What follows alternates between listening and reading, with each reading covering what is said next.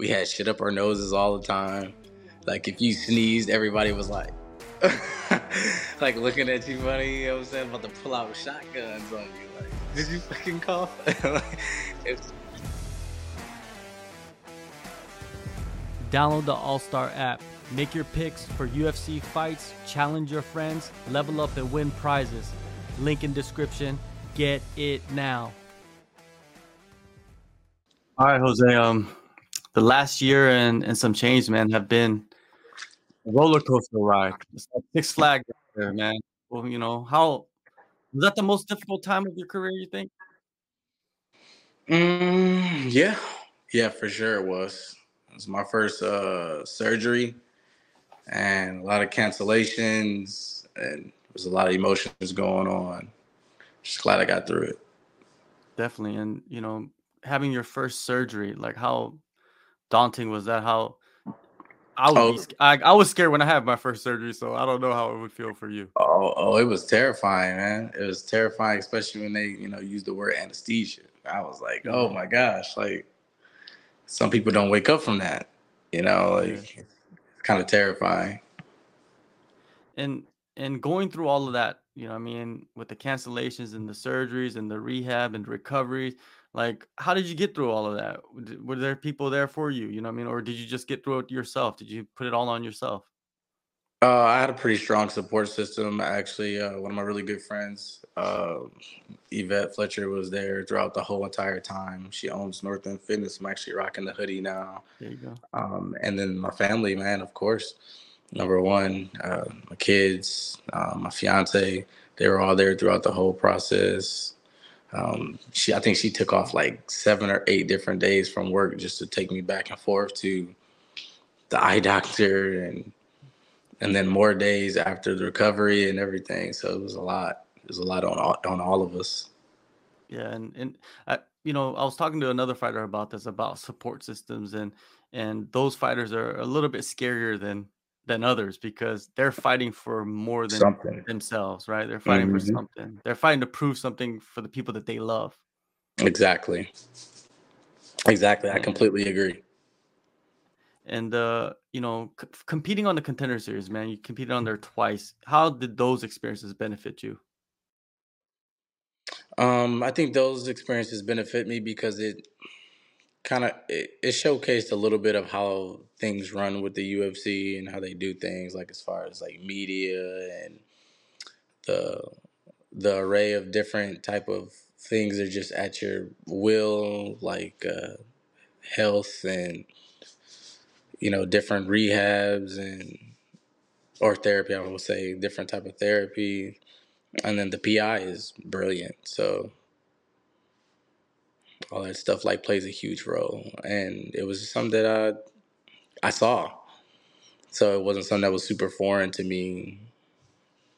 So I I enjoyed it too. you know, doing media, you know, like because we had the pandemic and COVID hmm and all that, so like a lot of the media was like like this, right? Most of me, hmm uh, pretty much 100% media was like this, and then you go into the to the contender series where there's like cameras on you, they're following you and all this shit. Like, how was? Yeah. How did you handle all that? Oh man, it was weird. Uh, first of all, like like fighting during COVID was like terrible, bro. Like we had shit up our noses all the time. Like if you sneezed, everybody was like, like looking at you funny. You know what I'm saying? About to pull out shotguns on you. Like, did you fucking cough? like, it's, yeah, yeah. Like, like, damn. yeah, that it was. It was just a lot, man. You know, we had to be quarantined from everybody. You couldn't really even, you know. My thing is, is that when I go to Vegas, I try to make it more so like how I'm how my everyday life is because every day I'm going hard in the gym every day you know I'm saying like it's almost like a fight in a sense um so I don't want to do anything different when I go to like when I go to Vegas cuz I've been to Vegas several times for the UFC now um I try to make it as home as I possibly can like I go out go grocery shopping come back talk to the kids uh, you know, play my game.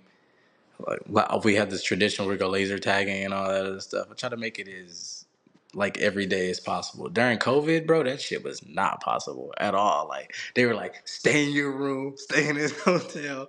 They rented out a whole entire hotel, like no outsiders. Uh, it's pretty cool seeing all the fighters in one hotel, but still, it was just, yeah, it was strange. Yeah. Now you have freedom. You're going yeah, back to Vegas. No, go going back to Vegas. Mm-hmm.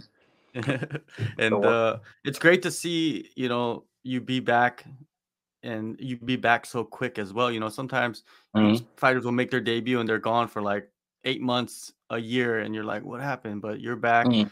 Chad Anheliger, thoughts on him and, and the matchup, man.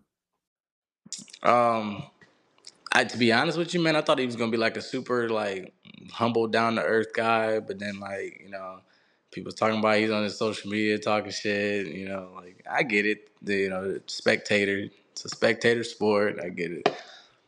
Not really my thing. I'm from the hood, man. Like if you want some smoke, like the smoke is coming. We already signed the contract, bro. It didn't even make no sense to even be talking shit over interviews and on social media, but now since he has started, I do have some things I would like to say.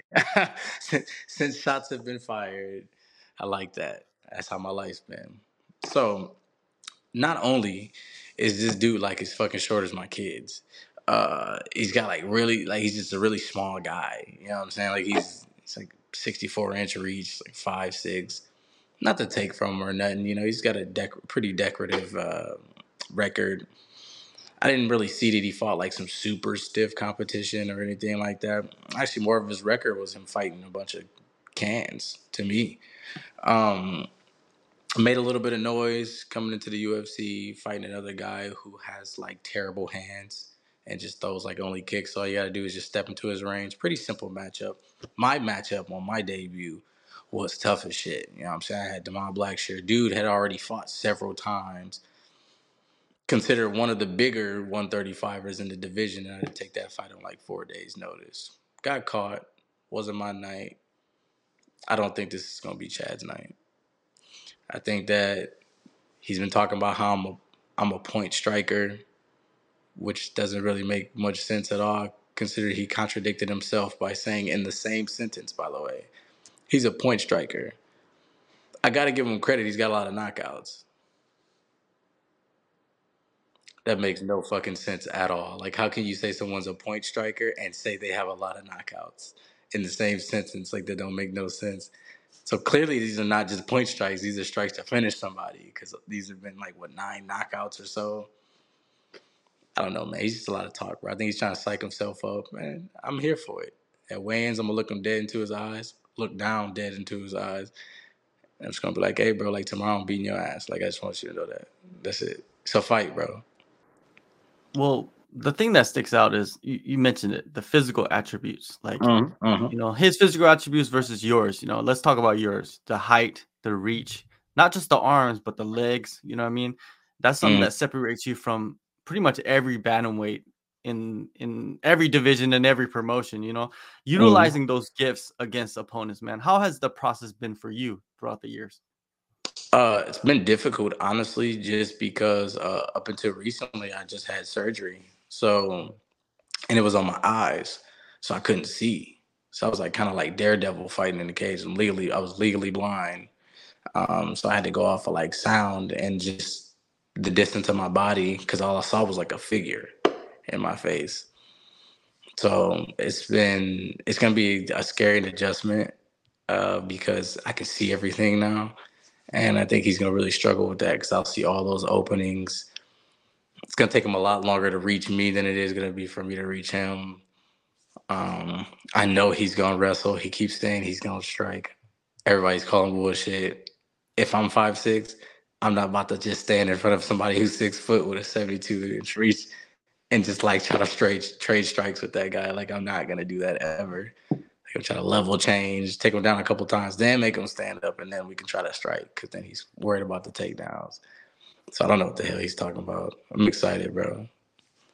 Yeah, it's a it, it's an interesting matchup, man. Especially mm-hmm. uh, like you said, like we like I said, physical attributes, man. That's what that's what makes. And then you guys are both, you know, coming off a loss, so you guys really want Mhm. that win back. You know, what I mean, there's Mhm, some mhm. extra, and then there's some heat now. You know, what I mean, there's some little bit Mhm. of talk, right? So Mhm. you know, adds to the face-offs, adds to you know just seeing each other at the hotel. I guess you know what I mean. Like it just adds to everything. Exactly.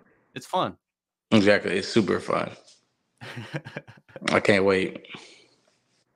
Cannot Um, wait. training camp, like Mhm. how, how have you been splitting your time with the training? You know, with with the gyms.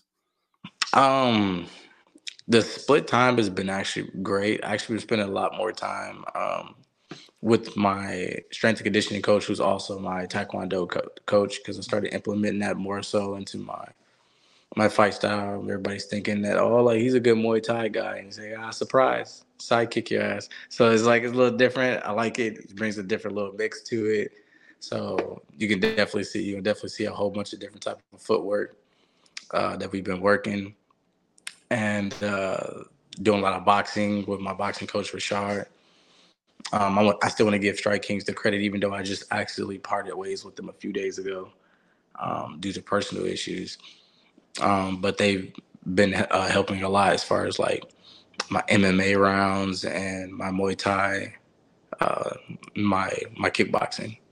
That's a that's phenomenal combination, and uh, yeah, man, the sidekicks, man. If you can utilize that in in MMA, it's a dangerous weapon, man. We saw Mhm. uh, what is it, Khalil Rountree stomp someone's knee apart, Oh my god! kind of like a. You remember Oh, that? I grabbed my knee when it happened. I was like, "Ooh, shit." yeah, and like um Wonderboy Thompson, you know, another great example, like Taekwondo. MVP, MVP Just- as well. yeah, yeah. I think he. I don't know. It might have been like fake news, but I heard he gets signed to the UFC. Well, that's it. Looks like it. Yeah, it looks like he's going to. Hasn't been officially announced or whatever, but it looks like he's he will be. So you know, we'll That get some of that, some more of That. But yeah, I would love to see you utilize that a little bit more in the Mm-hmm. octagon, man. Especially at bantamweight, not many guys have that style. hmm At all. I know. I'm excited. Yeah, man. Super excited, and, uh, brother. And uh, yeah, man. So what do you like? What do you envision? Like, you know, everybody envisions their first victory in in the octagon, right? In the UFC. What do you envision? Mm, I envision climbing the ladder. I don't really envision that first victory. I know it's going to come uh, with the training method and the support system that I have. I know it's going to come. So after this win, you just I'm just going to sit on the side. I want to be one of those fighters who's extremely active because I've been like that my entire career. So it's like after I clean this man up, you know what I'm saying? Like, send me a contract. Shoot, actually, kind of what I want to do is I want to I want to beat the shit out of this dude and make it quick, and then they're coming to Texas, where I stay, and they're gonna they're gonna be here in Austin. they would they would put me on that card, that would be dope too, just because it's so close to home. Yeah, it wouldn't take much, right? You just keep your weight at a good, you know, level and just be like wait for that phone call, right? hmm Yeah, that, that Exactly. sounds like a plan, man. Um, one last thing I wanted to talk to you about is uh the meditation. You know what I mean? Like hmm um it's something that you know you've talked about in previous interviews and and another person I talked to about that is Jiri Prochazka. After he won the title, he locked himself in a room. And for like Did you three hear about days or that? something. yeah, yeah. Like, No what, what's your reaction to that, man? I ain't going that extreme, bro. I got to eat, dog. I'm six foot and 135. If I don't eat, I'm gonna vanish. so I ain't got a whole lot. I ain't got. uh, couldn't do it. My the wife and kids would not like me. But um, props to him. That takes a lot of willpower, a lot of, a lot of strength. Um, for I, like I said, I just I really like to. I, like I said, all my time meditating is really done like when I'm in the shower, I'm taking a, a Epsom salt bath or something like that, or I'm ice bathing, and my brain kind of goes into shock because either the water's like really hot because I like my water really hot, or when I'm in the the ice bath when it's really cold, and then I get to like think, think like, and I can think through those type of situations. That's a form of meditation. My music, I love my music. I love dancing and uh, I love to play my game, man. I love it. Call of Duty just keeps me in the zone, especially the little kids that be talking shit to you on there. I love it. I love it. Yo, some of those kids are like they're really good, man. Like at such Bro, a young they- age. they really good, man. And then like the, the some of the stuff that they be saying, bro, I be like, like being my boys, like so, like on Call of Duty, when you kill somebody, you can kind of hear like a snippet of what they're saying, like at, like after they have to either redeploy or they have to be brought Mhm. back. Some kid was like, uh, I shot him with the shotgun, pulled the riot shield out, and he like started, and you can hear him on the proximity chat like talking shit to me. So I shimmy to the side, put it away, and then threw a throwing knife at him. When I Yeah. killed him, I swear he said, I swear he was like, "Your mom should have swallowed." I was like, this kid's like eleven. You know what I'm saying? like, like, I'm like, bro, Yo. what? the internet has made kids reckless, like Bro, extremely reckless. I'm like, dog, I have kids that are older than that. You know what I'm saying? like, is this what they do? Like, it made me think I'm over here like, y'all better not be talking like this. it was crazy. Yeah, man, it's wild, man. Anyways, um, November 18th, man, you're back in action in Las Vegas. It's uh, yeah, it's an interesting matchup, like I said earlier. Jose, thank you so much, man, for the time and uh, all the best in in this upcoming fight. I appreciate it, brother. Thank you so much for having me on.